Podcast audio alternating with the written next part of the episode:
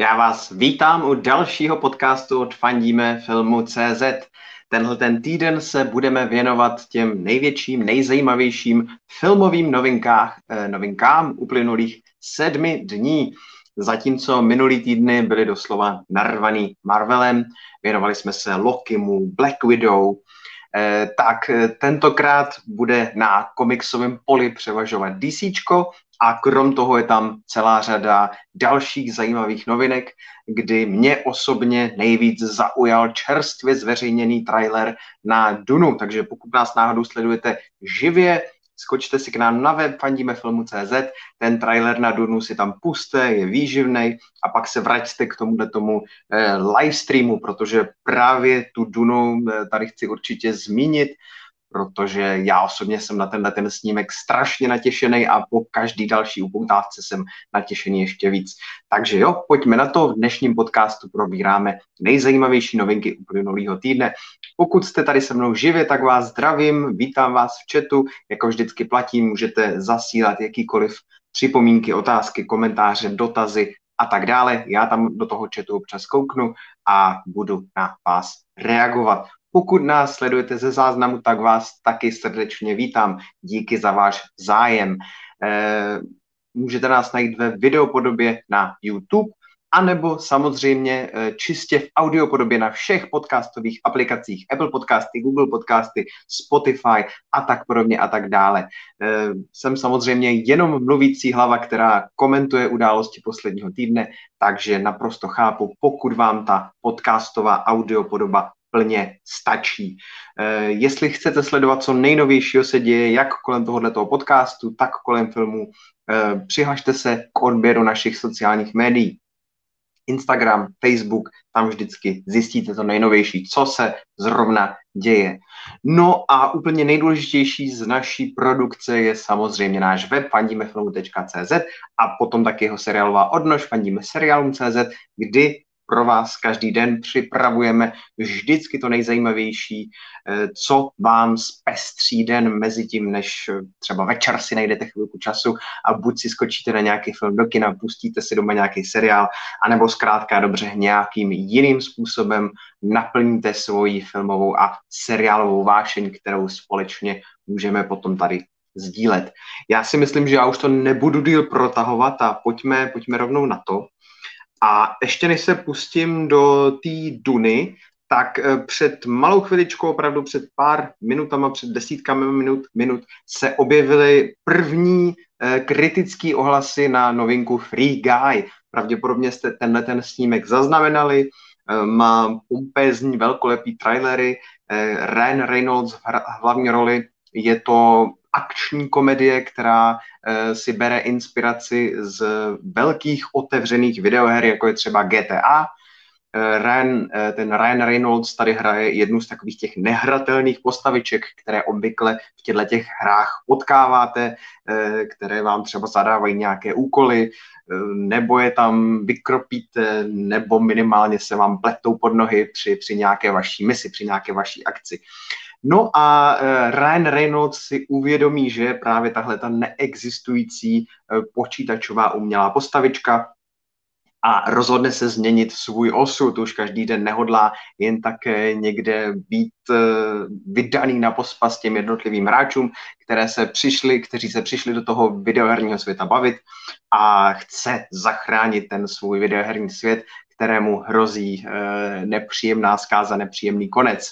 Eh, nedávno bylo uvedený takový relativně vtipný video, kdy eh, tuhle tu akční novinku propagovali společně jak Ryan Reynolds, tak Taika Waititi eh, v převlecích, tedy za Deadpoola a Korga, dvě, dvě známé komiksové postavy. Deadpool se tak svým způsobem konečně poprvé probojoval do, do, do vytouženého světa Marvelu, kam se vždycky chtěl podívat.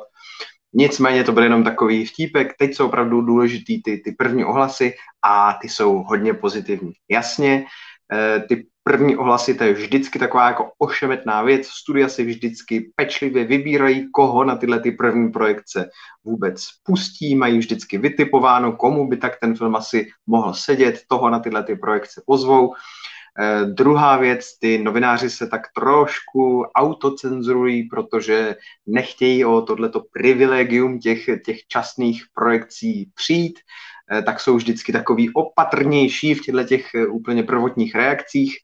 No a pak je tady ta skutečnost, že v této první fázi se o těch filmech vždycky smí jenom krátce tweetovat a do toho krátkého tweetu většinou stejně e, nenacpete příliš mnoho nějakých negativ, sotva vám vystačí čas na ty pozitiva. Takže tohle je vždycky důležité mít na paměti na druhou stranu zatím ty, ty, ty pozitivní reakce opravdu tam, tam jsou. E, ty novináři nejsou nějak vlažný, nejsou nějak odměřený, nepoužívají takový ty fráze ve stylu, jako že třeba akce byla slušná a tak podobně, ale opravdu se tváří nadšeně, jakože tenhle ten snímek by mohl být zábavný, že by to mohlo být největší překvapení letošního léta, kdy opravdu e, zmiňují, že ten, ten herecký výkon toho Ryana Reynolds je strašně sympatický a že ten film má až jako překvapivě silný srdíčko, což asi eh, třeba ne každý od tohohle toho videoherního filmu čekal. Takže můžeme se začít asi pomalu těšit na to, že nás v kinech čeká příjemná popcornová zábava v podobě snímku Free Guy. Už je to tady u nás za pár týdnů, nemusíme ani už příliš dlouho váhat. Myslím, že tam byly ještě nějaký první ohlasy na nějaký jiný film, kdybych si teďka se sakramensky vzpomněl na to, jaký to byl. Asi si, asi si nespomenu, takže to nechme plavat a pojďme na tu Dunu. E, byl zveřejněný e, nový trailer, tříminutový, vydatný, dlouhý, hutný, opravdu upoutávka, jak se sluší a patří, která Eh, chce v divácích vyvolat ten dojem, že tohle není nějaký obyčejný řadový film, ale že to je epos, že to je velkofilm, že eh, to je něco velkého, nějaká obrovská sága, na kterou bychom se měli eh, těšit jako na výjimečnou kinoudálost. A pokud tohle to byl záměr těch střihačů, těch zaměstnanců toho propagačního oddělení, tak minimálně v mém případě se jim tenhle ten pocit eh, povedlo navodit naprosto na jedničku. Nevím, jestli někdo z vás ten trailer viděl, pokud jste tady se mnou živě, tak schválně dejte, dejte vědět, co na to říkáte. Minimálně tady byl eh, zkaz od Toma Chudoby, který psal, že už se na ten film strašně moc těší a eh, s každou tou další upoutávkou je rád, že mu ten, ten čas do té premiéry trošku víc utíká a já v tomhle tom nemůžu než eh, souhlasit protože na mě taky každý další ten zveřejněný propagační materiál na mě působí skvěle a u tohohle toho tříminutového traileru jsem byl naprosto unešený. Já vím, je tohleto nadšení dopředu je vždycky opravdu ošemetný, člověku to může ve finále asi přinést jenom, jenom zklamání, ale mně se ta upoutávka opravdu hrozně líbila. E, zvolná hudba od Hanze Zimra, skvělá, opravdu výborná. Zimr nedávno mluvil o tom, že se snažil tu, e, ten hudební doprovod udělat opravdu mimozemský, nadpozemský, přinést něco cizího, cizorodého, jinakého. Proto se snažil například vyvarovat hodně e, smyčcovým nástrojům, které jsou poměrně běžné v takových těch orchestrálních hudebních doprovodech těchto těch velkofilmů a namísto toho různě pracoval s, s lidským hlasem a s jeho e, modulacemi, takže tam uslyšíme v tom filmu různé chorály, popěvky, e, různé takové jako hrdelní zvuky. Myslím si, že určitá ochutnávka tohoto přístupu byla už právě v tom traileru a trošičku mi z toho ten mráz po zádech běhal vizuální stránka krásná, ten film opravdu viditelně připravený hodně prakticky s pomocí praktických efektů. To znamená skutečné kulisy, skutečné kostýmy, eh, natáčení na skutečných lokacích, kdy se například točila ta pouštní planeta Duna, tak se filmaři eh, vydali do Jordánska, myslím, že točili klasicky v té oblasti Wadi Rum, což nebo Wadi Ram, Wadi Rum, těžko říct, měl jsem si asi nastudovat, jak se to správně čte, Každopádně je to taková tak krásná, eh, opravdu pouštní oblast v Jordánsku, kde se točí spousta eh, amerických hollywoodských velkofilmů. Točil se tam třeba Prometheus, myslím, že Martian se tam točil taky. Teďka právě zrovna se tam točila i ta, ta, ta Duna a ty, ty, ty skalní útvary, ty soutězky, co vedou z toho písku, všechno to vypadá parádně. K tomu opravdu ty kulisy těch vesmírných plagátů, eh, paláců, k tomu ty krásné přepišné vesmírné kostýmy, které nosí ta šlechta. Vedle tohoto kontrastuje s těmi vesmírnými nebo s těmi bitevními, válečnými bojovými zbrojemi. Tohle všechno minimálně jako za mě se opravdu povedlo na jedničku. Cítím z toho takovou tu hmatatelnost, opravdu takový ten pocit, jaký jsem měl před lety třeba prostě z pána prstenů, kdy je vidět ta ohromná práce, ta ohromná péče, která byla do tohoto projektu vložena a ze všech těchto těch důvodů mi nezbývá, než se na to opravdu těšit. K tomu ještě si navíc musíme připočíst to skvělé obsazení Timothy Shalamy a Zendaya v hlavních rolích, takový tý mladší generace, eh, která nastupuje do té bitvy proti těm zlotřilým Harkonnenům, eh, ta generace, která se bude snažit ochránit jak rod a tradu, tak domorodý obyvatelstvo planety Duna před těmi, těmi barbarskými útočníky tak pak je tam samozřejmě celá ta plejáda těch herců, kteří hrají ty jejich rodiče a dospělé mentory, ať už se bavíme o hercích, jako jsou Javier Bardem, uh, Rebecca Ferguson, uh, je tam Momo a David Bautista. Je to opravdu strašně nabitý, nabušený to obsazení. Dohromady to fakt tvoří skvělou atmosféru, na kterou se fakt těším, nebo díky který se opravdu těším na ten film nesmírně. Takže dejte vědět do komentářů, co, co na ty trailery, eh, co na ty trailery, co na ty trailery říkáte vy a já se opravdu těším. Pojďme, pojďme dál. Myslím si, že když jsme už začali těmi trailery, tak proč u traileru ještě chvíli nezůstat?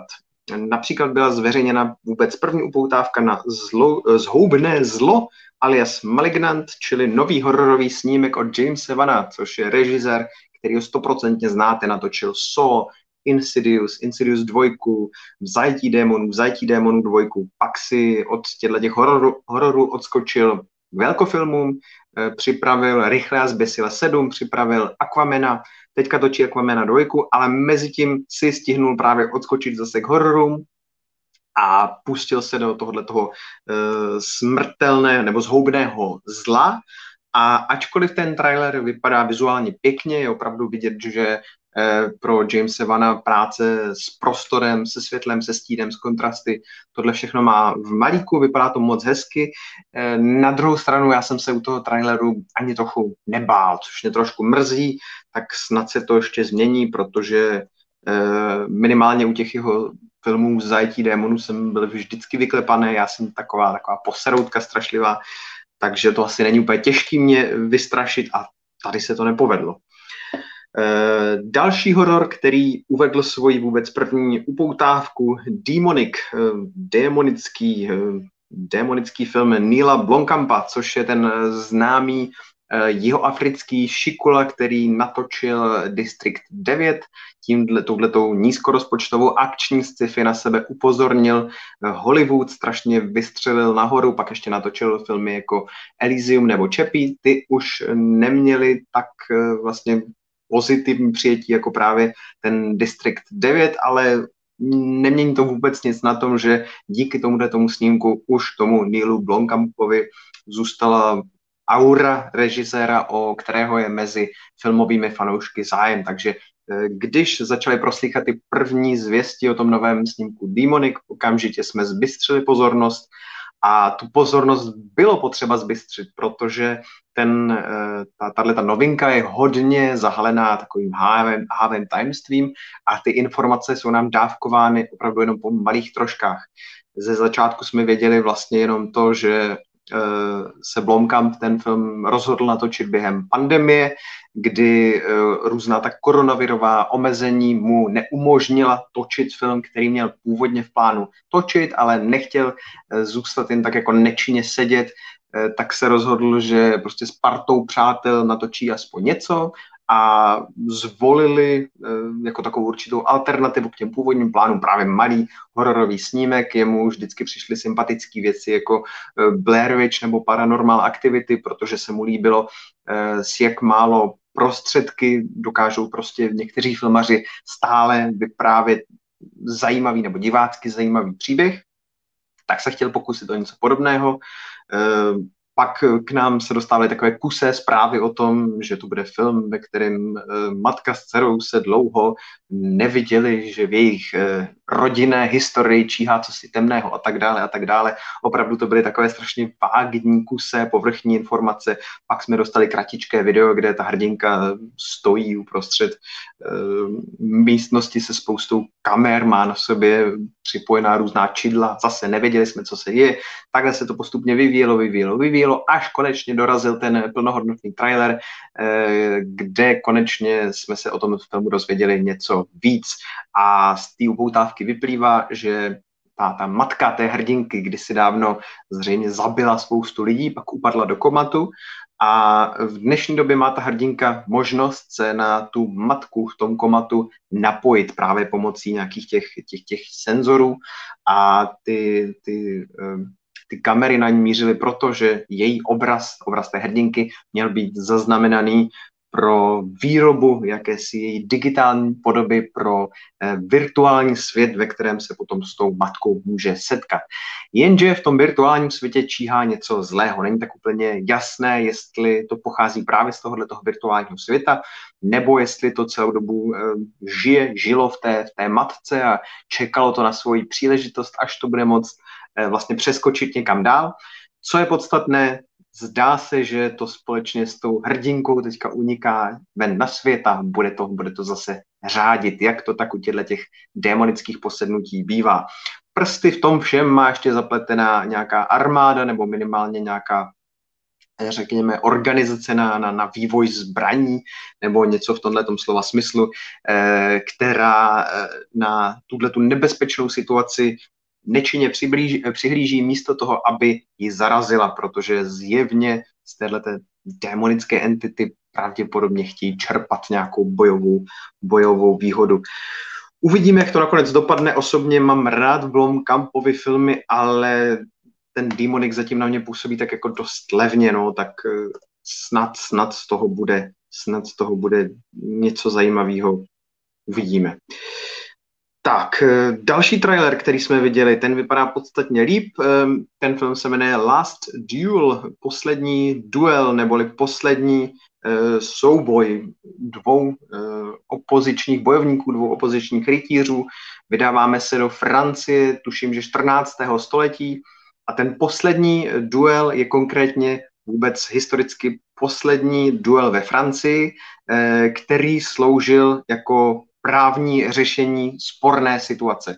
Jestli sledujete hru o trůny nebo sledovali jste hru o trůny, tak určitě uh, tam znáte takový ten klasický prvek, jak ono se to tam jmenuje, asi soud, soud, soud, soud mečem nebo tak něco.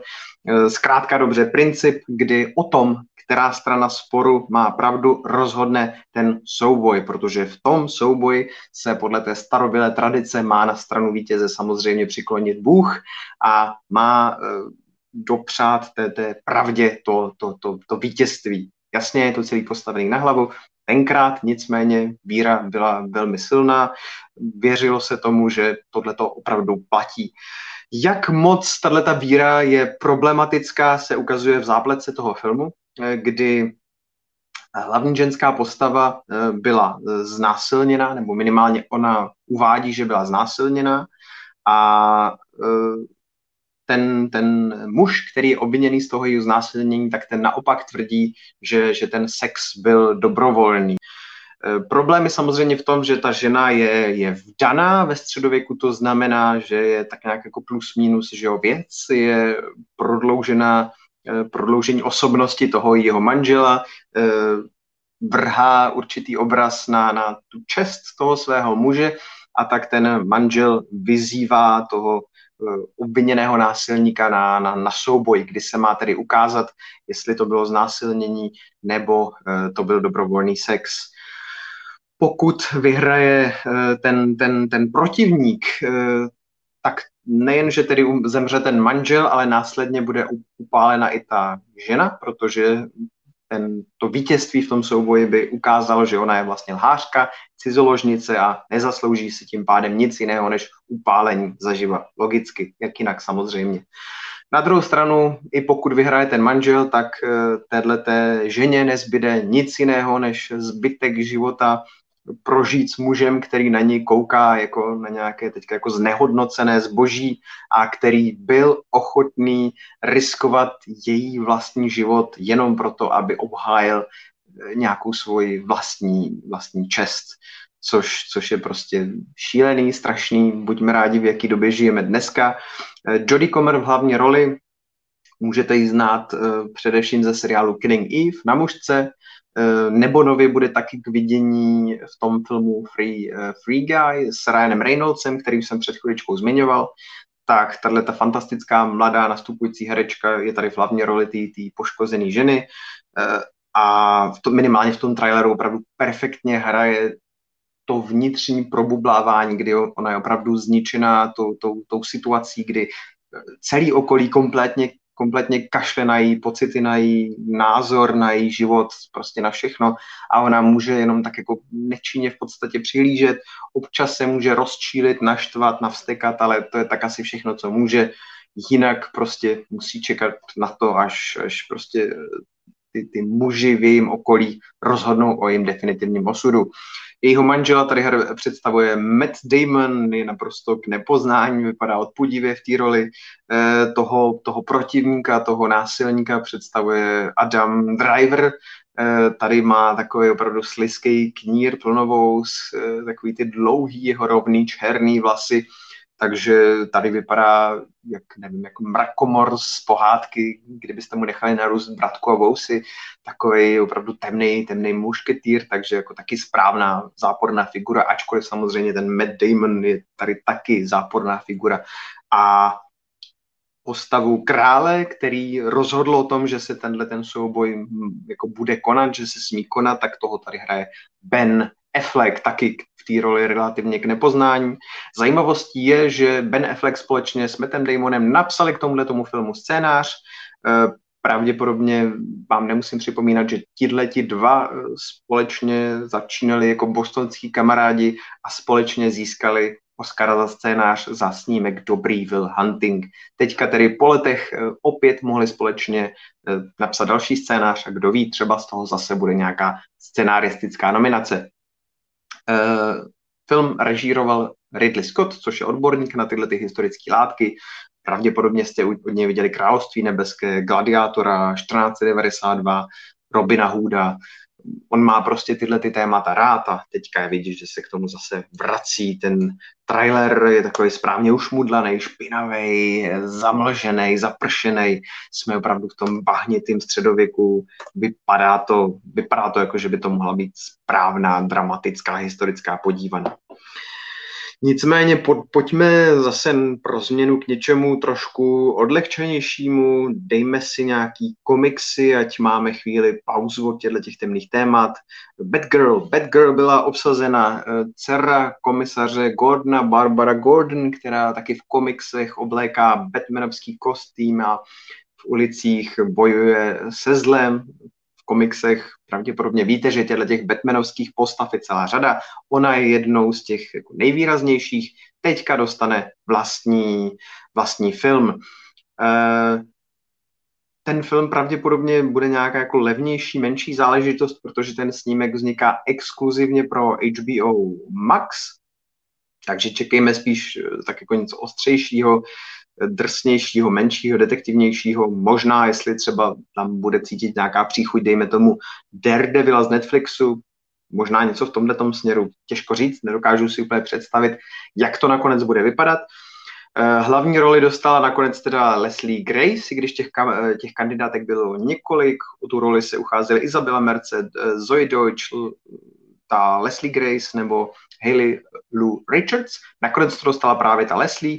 Eh, což je relativně čerstvá herečka, dřív se věnovala hlavně hudbě a letos prorazila do povědomí širšího Hollywoodu díky snímku Život v Heights, což je muzikál od, eh, od toho, jak se jmenuje ten od Lina Manuela Mirandy, toho známého hudebníka, který skládá hudbu pro spoustu disneyovských filmů, ale především je samozřejmě Eh, autorem toho slavného muzikálu Hamilton, tak teďka teda složil hudbu pro ten, ten život v Heights a točil to John M. Chu, který dělal třeba šíleně bohatý Aziaty. No tak díky tomuhle tomu filmu teda Leslie Grace postupuje dál k, k další širší herecký, herecký kariéře a bude hrát tu, tu Barbara Gordon Batgirl. Z toho jejího obsazení můžeme usuzovat, že ten snímek nebude nijak nejspíš navázaný na jiný uh, filmy od, od DCčka.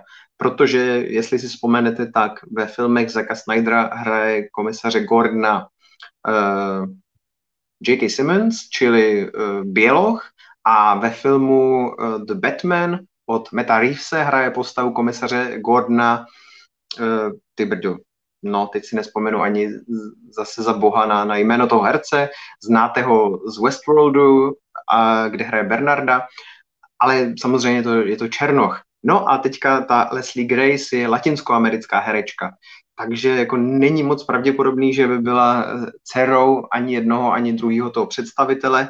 Nejspíš to tedy vypadá, že poznáme nějakého jako třetího komisaře Gordona a že tenhle ten nový film Batgirl nebude vůbec navazovat ani na uh, eh, DCčkový filmy, co začaly spolu se Zackem Snyderem, ani na ten toho DCčkovýho Batmana od Meta Reevese. Takže Batgirl bude nejspíš samostatná.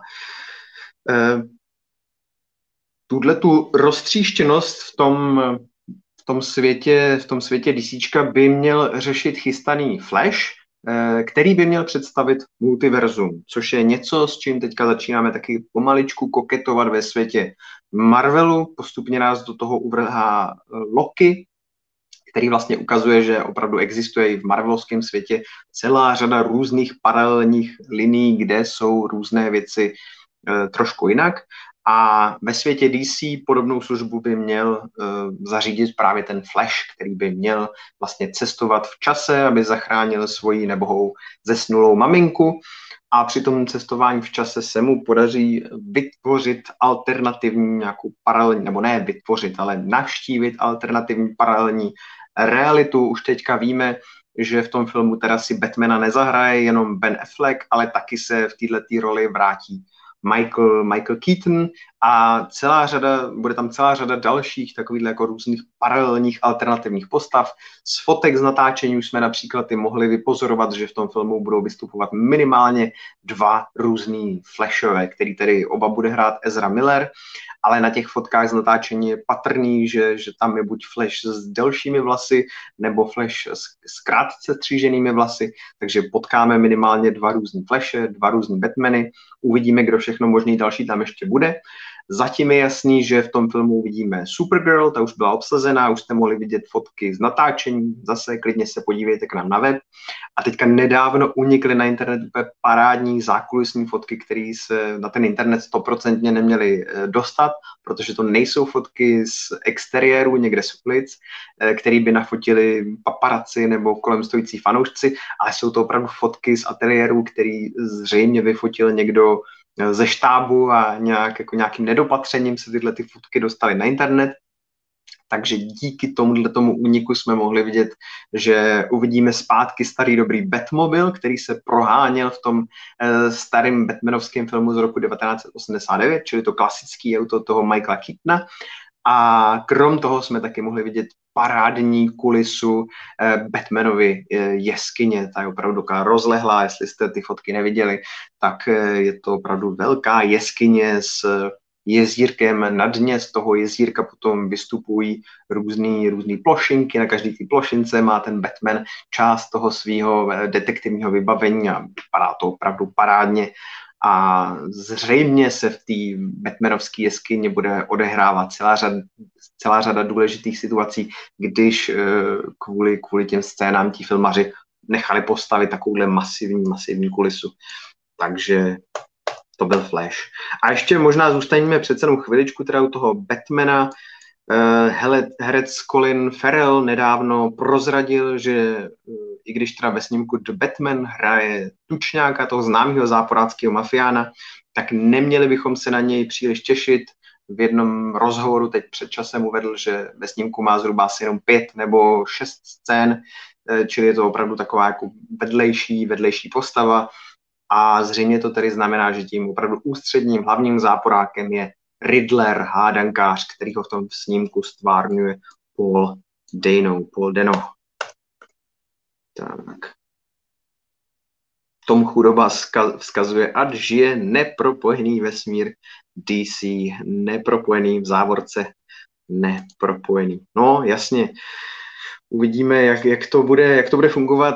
Eh, chápu, že spousta fanoušků to má rádo, tohleto propojování. Je to taková odměna pro, pro ty fandy, kteří ty jednotlivé příběhy velice podrobně znají, mají je nakoukaný, mají je nasledovaný, věnou tomu hodně času, tak pak díky těmhle těm svým hlubším znalostem mohou objevovat daleko víc těch nejrůznějších souvislostí, odkazů, easter eggů, nápověd, eh, vysvětlovat svým přátelům, jak to vlastně všechno funguje. Takže jo, jasně rozumím tomu, že spousta lidí to má rádo, tohleto provázání. Na druhou stranu zase je pravda, že čím méně se to, to, to provázání řeší, tím větší volnost pak mohou mít tvůrci těch jednotlivých filmů nebo těch jednotlivých seriálů a vždycky tím pádem je šance, že sice nikdy nevznikne ten, ten jako opravdu pečlivě propojený uh, svět toho komiksového DCčka, ale zase je větší šance, že vzniknou o to lepší jednotlivý samostatný filmy a příběhy. Tak. Viktor L. píše, že na Flashe se těší uh, a taky na Keatona se těší a doufá, že bude mít větší prostor a nezůstane jenom u malého kamea. Hele, Viktore, já si opravdu myslím, že ten Michael Keaton by tam měl mít výraznou roli. Už jenom kvůli tomu, že opravdu postavili tu, tu velkou jeskyni, tak se domnívám, že takhle velkou kulisu by fakt jako nestavili, kdyby se v tom filmu měl jenom myhnout. Kromě toho, že pro ně postavili tu jeskyni, tak taky už jsme mohli vidět nějaké jeho fotky z civilu na ulici, kde jakoby uh, Bruce Wayne jezdí v obyčejném běžném automobilu. Viděli jsme fotky takového toho obrovského vejneovského sídla, do kterého se teda zase vracíme. Je to ten stejný barák, který představoval Vejnovo sídlo v tom filmu z roku 1989, takže minimálně už víme o třech různých lokacích, kde ta postava bude vystupovat a opravdu i z toho, co se šuškalo dřív, tak to vypadá, že se s tím Michaelem Keatonem počítá snad i do budoucna, do nějakých dalších filmů. A pokud by to tak skutečně bylo, tak můžeme snad počítat s tím, že ten Keaton tam ten prostor mít bude. Tak.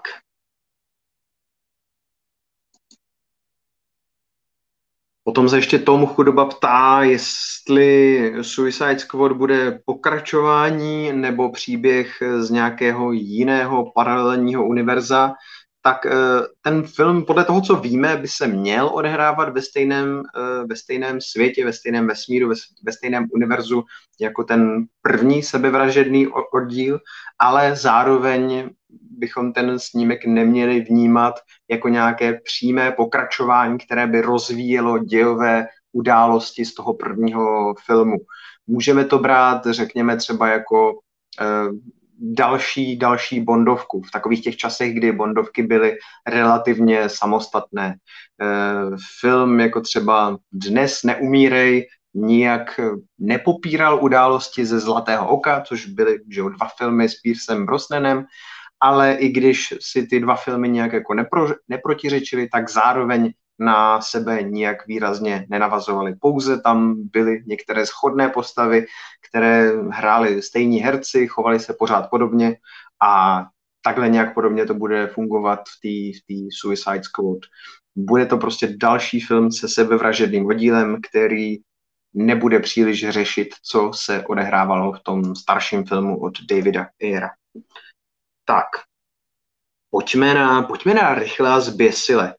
Eh, momentálně v kinech devítka, ta si asi vedla relativně slušně na to, že je pandemie, i když ty výsledky eh, těch, těch kasovních tržeb třeba jako nebyly tak velký jako u těch předchozích filmů, ale v současnosti opravdu pořád ta kina nefungují úplně naplno, diváci jsou často třeba ještě opatrní a musíme to prostě brát jako úspěch, takže nic nebrání tomu, aby přesně podle těch dosavadních plánů vznikly ty chystané snímky rychle a zběsile 10 a rychle a zběsile 11, což mají být vrcholné závěrečné filmy, které definitivně tuhle tu rychlou a zběsilou sérii mají uzavřít. Nebo minimálně tedy ten, ten příběh Dominika Toreta a té jeho rychlé a zběsilé rodiny. Potom můžou vznikat různé um, spin-offy, různé další filmy z tohohle toho vesmíru, ale ten nějaký ten hlavní ústřední příběh by údajně měl být už zcela uzavřený. Uvidíme, jestli to nakonec filmaři dodrží tenhle ten svůj slib, ale každopádně další dva filmy se chystají. A pokud chystáte vyvrcholení, obrovský, mega velký závěr, tak by člověk očekával, že se uzavře drtivá většina dosavadních uh, dějových linek, uh, velká spousta dosavadních příběhů, že se vrátí největší možný množství postav jaký vůbec jde. Ale teď to vypadá, že jedna důležitá klíčová postava se zřejmě nevrátí. Zdá se, že by se vůbec nemusel vrátit Hobbs, který ho v těchto těch filmech představuje Dwayne Johnson. Nejspíš si pamatujete, že tahle ta postava uh, vstoupila do světa rychlá zběsile v oblíbený pětce, kterou spousta lidí, komentátorů, filmových kritiků dodnes považuje za zdaleka nejlepší díl celé série ten film tenkrát skvěle fungoval díky eh, výborné rivalitě právě mezi Johnsonem a tou rychlou a zbyselou partou. Nicméně nakonec samozřejmě začali tahnout na jeden provaz a ve filmech Rychlá zbysile 6, 7 a 8 už stál uh, Hobbs, neboli tedy Dwayne Rock Johnson na straně Vina Diesla, na straně Kladiasu. Eh, bohužel v zákulisí došlo k nějakým určitým sporům, eh, ať už kvůli tomu, že jak Vin Diesel, tak Dwayne Johnson mají obrovský ego. V minulosti to vypadalo, že Johnsonovi tak úplně jako nesedělo, že eh, Vin Diesel asi nebude mít úplně takovou tu nejpřísnější pracovní morálku, na kterou je Johnson zvyklý.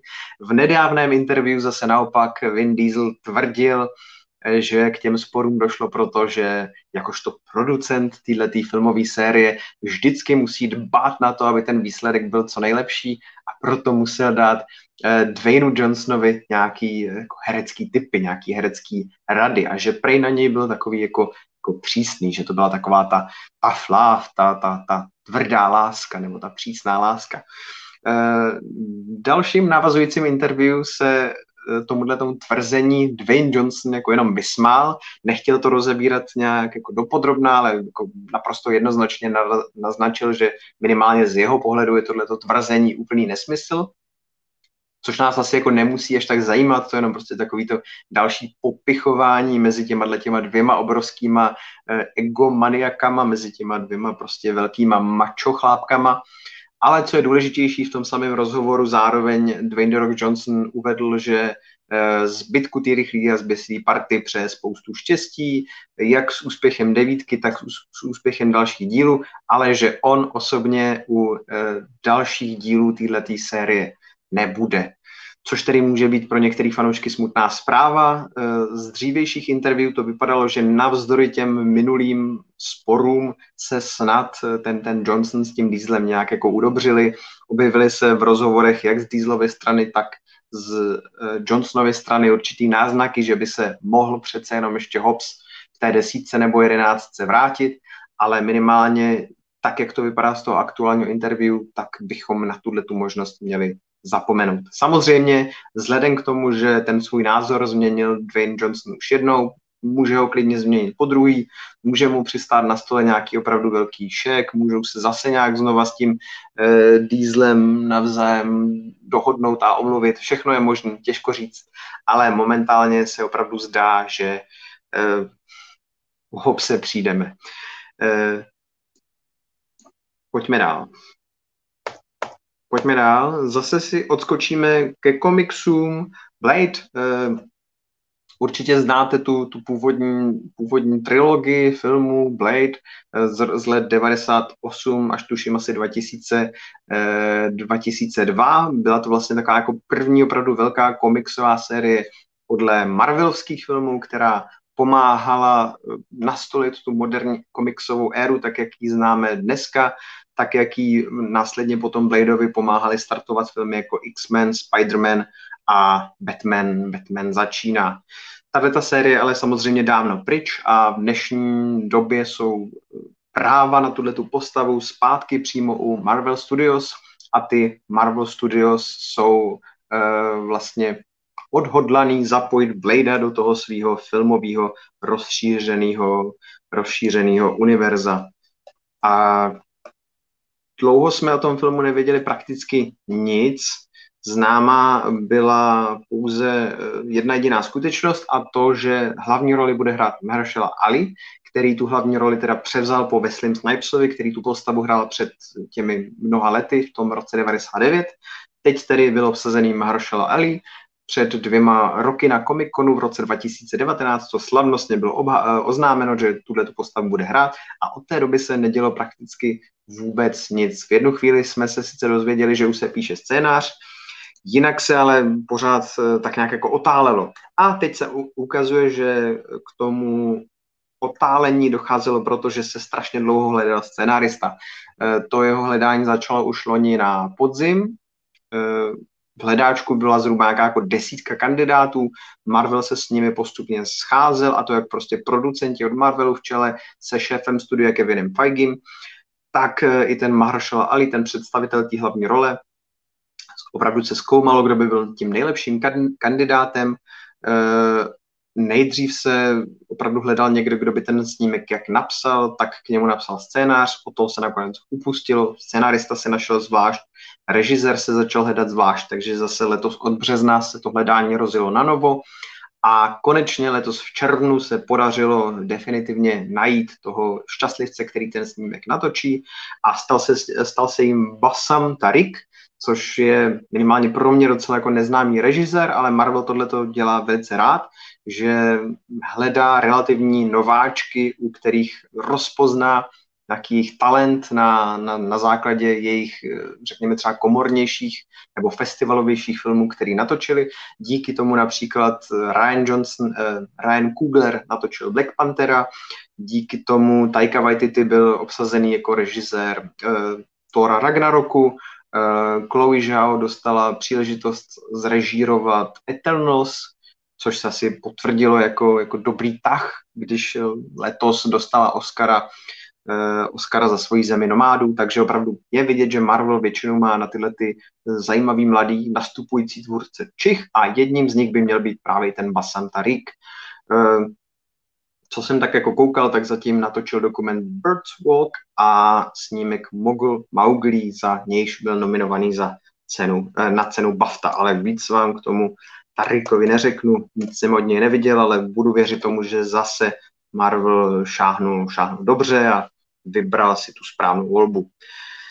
Eh, potom natáčení Indiana Jonese pětky. Další, další zajímavý téma. Eh, točí se eh, v britském Glasgow, který bylo převlečený za americký New York v roce 1969, kdy ten New York vítá astronauty při návratu z mise Apollo 11, která samozřejmě doletěla až na, na měsíc proslýchá se ze zákulisních drbů, že kolem právě vesmírného programu by se snad nějak měla točit zápletka filmu, snad by nějak do toho, eh, do, do toho vesmírného programu měli být zapletení, zapletení nacisté, ale jako podrobnosti neznáme. Teď to tedy vypadá, že jednou z vrcholných scén toho snímku celého by mohla být právě ta slavnostní přehlídka uh, u příležitosti toho toho, té, té oslavy toho návratu těch, těch kosmonautů, těch astronautů, můžeme z těch eh, záběrů z toho natáčení vidět, že Indiana Jones se navzdory svému vysokému věku prohání tím, tím davem mezi těmi oslavujícími auty a muzikanty a pochodovou kapelou, já nevím čím vším ještě, tak skrz to Indiana Jones projíždí na koni. A Boyd Holbrook, který byl nedávno do toho snímku obsazený, tak skrz ten dav projíždí na motorce. A když se objevily ty první záběry toho, jak on tam projíždí na té, na té motorce, tak část fanoušků začala spekulovat o tom, když ho tak jako viděla v té, pouze na, eh, v té póze na takovém tom starém, starém motocyklu, jestli náhodou Boyd Holbrook nehraje starší verzi eh, té postavy, kterou Shia LaBeouf hrál ve čtyřce, jak ona se ta postava jmenuje, Shia LaBeouf, Shia LaBeouf ve filmu Indiana Jones.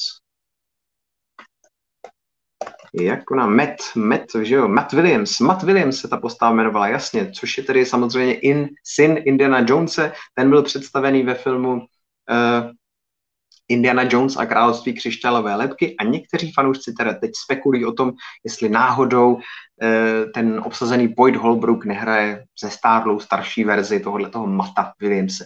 Těžko říct, zatím k tomu nejsou žádné podklady, opravdu se na to usuzuje jenom z toho, jak je jako učesaný, jak je oblečený a že jezdí na motorce, to je v podstatě celé.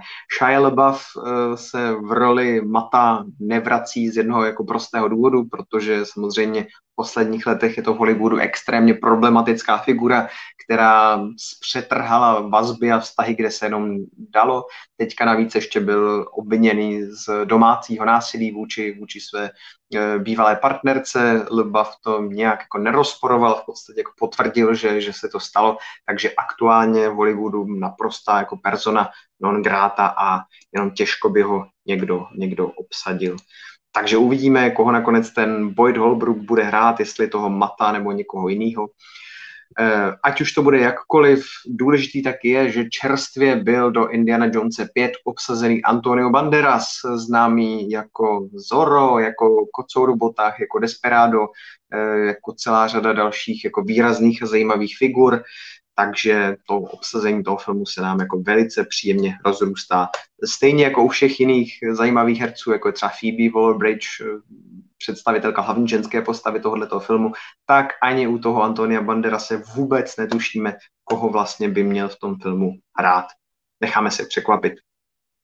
Další castingová novinka Black, Fan, eh, Black Panther a snímek Wakanda Forever. Um, opět nevíme, jaká je to role, nicméně do toho filmu byla obsazena uh, Michaela Cole nebo Michaela Cole, Michelle Cole, uh, Britka Michaela, říkejme Michaela Cole, výrazná autorka a herečka, která stojí za sérií Chewing Gum a především za loňskou sérií Můžu tě zničit, fantastická věc, je to k vidění na HBO, pokud jste to neviděli, dejte si to, je to hodně nepříjemná syrová záležitost, eh, kdy sledujeme mladou, mladou ženu, která se stává obětí znásilnění a paralelně s tím se ještě jako rozpadá její osobní život, za což jako částečně může jako jak to, nebo to, jak se ona vypořádává s tím znásilněním, tak ale zároveň taky to, jaká je vlastně ona povaha, jaký je člověk. Rozhodně to není nějaká jako černobílá figura nějaké zničené hrdinky nebo nějaké jako oběti. Ne, je to opravdu mnoho vrstevnatá, kontroverzní, jako ženská, zajímavá figura a ta Michaela Cole je, je v té roli jako hodně výrazná a do Wakanda Forever podle mě může jedině zapadnout. Zase další zajímavý marvelovský úlovek. Eh, Zack Snyder podepsal smlouvu eh, s Netflixem, upsal se mu na dva roky, že veškerý eh, nový projekty, který, připraví, tak ze všeho nejdřív vždycky nabídne tomu Netflixu a teprve v momentě, pokud by ten Netflix ten, ten novinkový projekt odmítl, tak potom může Zack Snyder ty, ty, ty svoje nové náměty nabízet někam dál, nabízet někomu jinému. Aktuálně chystá pro Netflix svoji science fiction novinku, kterou původně psal jako nový Star Wars film. Nicméně Lucasfilm se rozhodl ten jeho námět na nový Star Warsky nespracovat, proto prostě přepsal ty, ty reálie toho světa, postavy a tak podobně a připravuje to jako svůj úplně nový samostatný snímek. Jestli mě paměť neklame, tak snad se to jmenuje Red Moon, doufám, že si nevymýšlím. Každopádně podrobnosti najdete u nás na webu, je tam o tom podrobný článek a je to opravdu takový, jako řekněme, samurajský vesmírný film ovlivněný Akirou Kurosavou, eh, který se odehrává v nějaké odlehlé výspě vesmíru, kde na jednu eh, na jednu malou zranitelnou planetku útočí nějaký nebezpečný nepřátelé a tak se hlavní postava eh, tohohle toho filmu vydává vlastně po okolních planetách, aby tam sebrala nějaké bojovníky odboje a postavila se proti těm nájezdníkům. Eh, určitě bude zajímavý vidět, co známý vizualista Zack Snyder předvede ve vesmíru s takovými vesmírnými rytíři a minimálně pro jeho příznivce by to mohla být zajímavá podívaná. Tak a pokud je řeč o zajímavé podívané, tak ještě na, na závěr, než se s váma úplně rozloučím, tak vám dám několik, několik zajímavých typů na věci, které jsem viděl minule, nebo které jsem viděl v poslední době. Tom Chudoba se v chatu ptá, jestli jsem viděl rozněvaného muže, tak já se přiznám, že neviděl. Asi si to někdy pustím, ale na druhou stranu zase nejsem nějaký jako výrazný fanoušek filmu Guy Ritchieho na to, abych, abych, abych se nemohl dočkat na to, až tenhle ten film, film uvidím. Jasona Stathama mám rád, takže asi někdy si to pustím, ale zatím, zatím jsem neviděl. Nicméně, co jsem viděl? Nová série, tenkrát poprvé, Never Have I Ever. Uh, skvělá komediální, romantická, dospívající záležitost na Netflixu, píše to Mindy Kaling, tahle tam výrazná populární komička.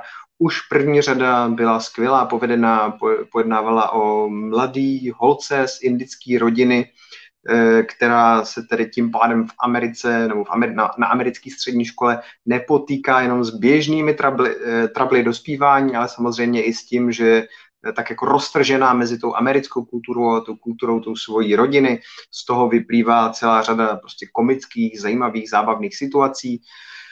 Zároveň ta série má v sobě takový jako melancholický osten, protože tý holce umřel táta, jak už to tak v podobných příbězích bývá, tak s tím tátou si samozřejmě rozuměla daleko víc eh, než s mámou, takže ten její život teďka není úplně jako lehký, když zažívá ty různý dospívající trable, potřebovala by se s někým poradit a je tam vlastně jenom jako ta máma, která sice se o ní jako perfektně stará jako rodič, ale není to takový ten správný eh, typ parťáka, který by jako rozuměl, chápal, dokázali správně vyslechnout, poradit ona, zaží, ona zažívá, ta hrdinka, různý jako milostný dobrodružství, eh, eskapády, má, má tam svoje kamarádky.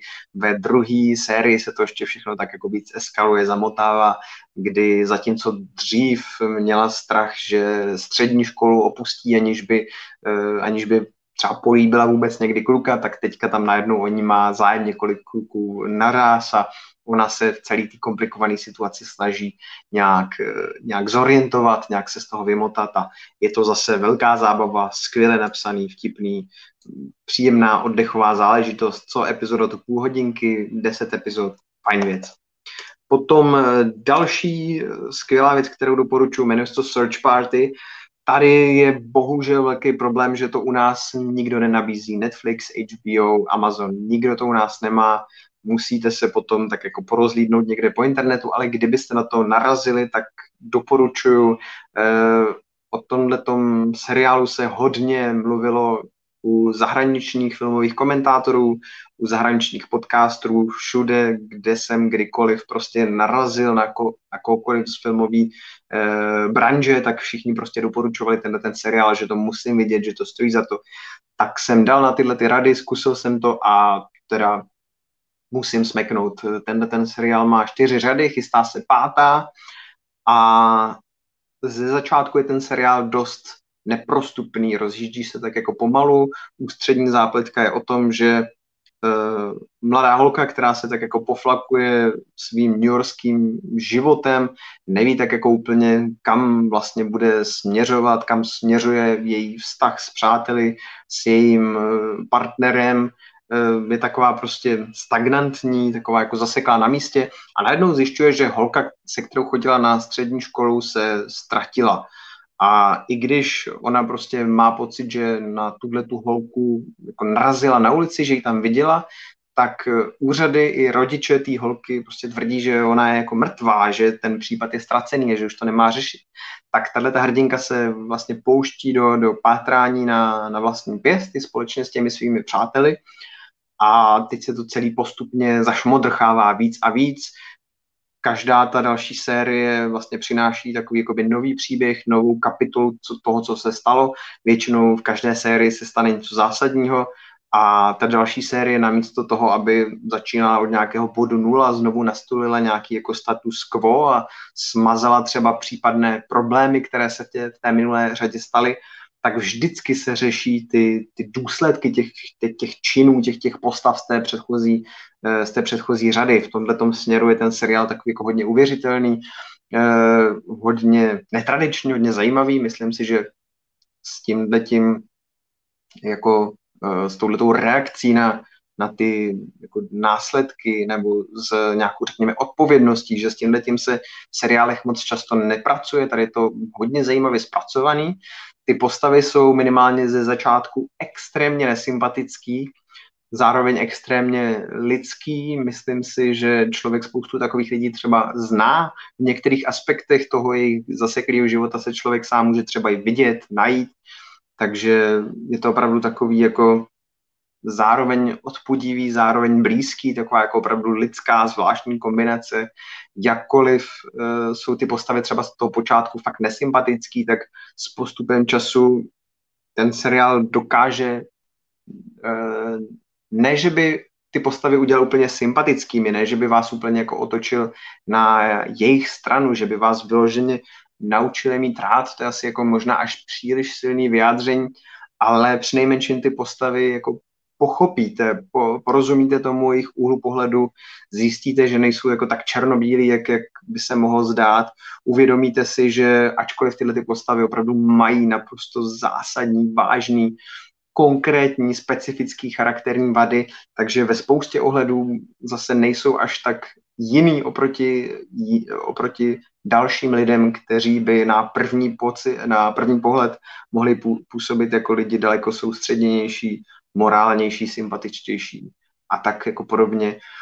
Takže v tomhle tomu opravdu takovým jako realistickým přístupu je ten seriál fakt skvělý. Zároveň s těmi postupujícími uh, řadami a epizodami získává ta série takový jako určitý nadhled, uh, přibývá tam absurdních situací, je to úplně skvěle vyprávěný, kdy ty jednotlivé situace do sebe tak jako hezky zapadají, často tam se tam odvíjejí různě jako paralelní děje, které dokážou vypíchnout určitý třeba paradox některé situace a je to opravdu jako minimálně jako skvělý intelektuální cvičení těch jako autorů, který prostě musíte obdivovat.